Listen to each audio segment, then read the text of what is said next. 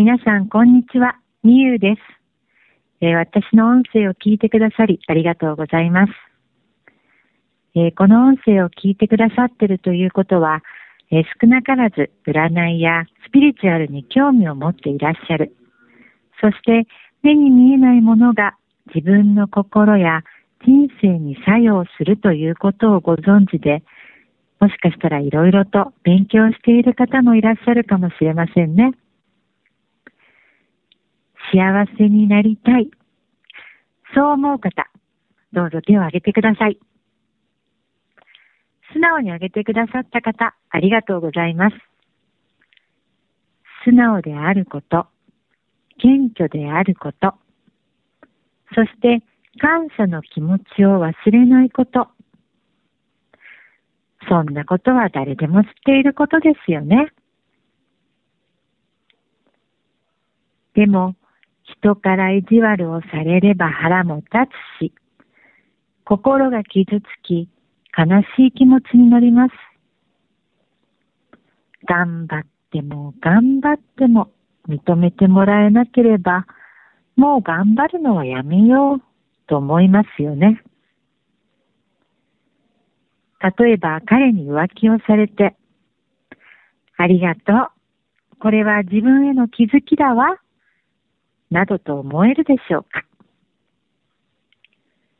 感謝やポジティブに物事を捉えること、考えることが幸せになる秘訣ではないと私は思っています。それはネガティブと呼ばれる感情があるからこそ不安や恐れ、悲しみという感情と向き合う機会に恵まれるのです。この気持ちに向き合えない人間は死は幸せを知ることは一生ないのではないでしょうか。えー、ここで大切なのが、不安になりたくない。恐れたくない。悲しい気持ちになりたくない。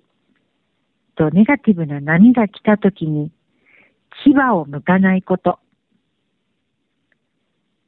最近は逃げる方よりも牙を向く方が非常に多いように感じます。つまり、ニコニコしながら、心は常に戦闘状態なのです。相手が自分より劣っているところを見つけて、発言一つ一つに耳を傾け、表現の誤りを見つけたらすぐに上げ足を取って相手を攻撃する。今、何々って言いましたよね。私、何々なんですけど、自分の価値観は絶対に正しくて、何々すべきだと思います。これって常識的に何々じゃないですか？そんな言葉で自分が人よりも優れた人間だとアピールしたいようです。そうすれば尊敬される。一目置かれる。私は人とは違うんだ。とでも思っているのでしょうか。いいえ、ただただ周囲を恐れているだけの小さな人間です。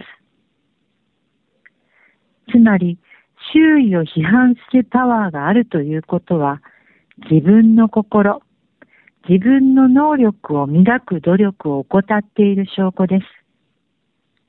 パワーがまだまだ有り余っているんですね。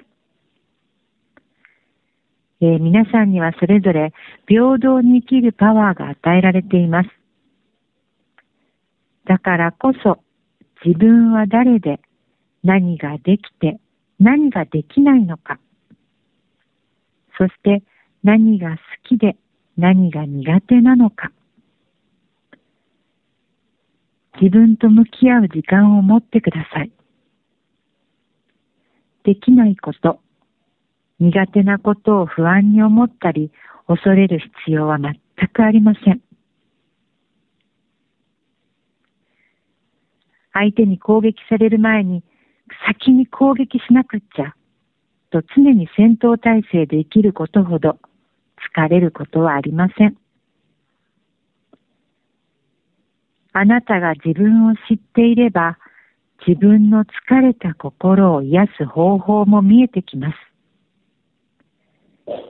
自分を知っていれば、どうすれば相手に伝わるかということが感じられるようになってきます。あなたにはあなたの生き方があります。あなたの感じ方があります。それを人に認めてもらうことを生きがいにしないでください。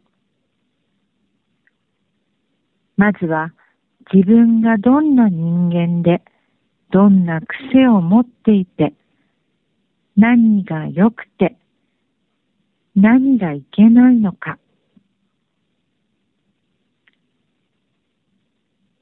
そんな自分を受け入れるところから一緒に始めませんか？あなたにできること、やるべきことが見えたとき、執着や意地ではなく、自信を持って選んだ道が見えてくるはずです。疲れたなぁ。そんな自分に気がついたら、それは自分の正しい道が見えてきたチャンスかもしれませんよ。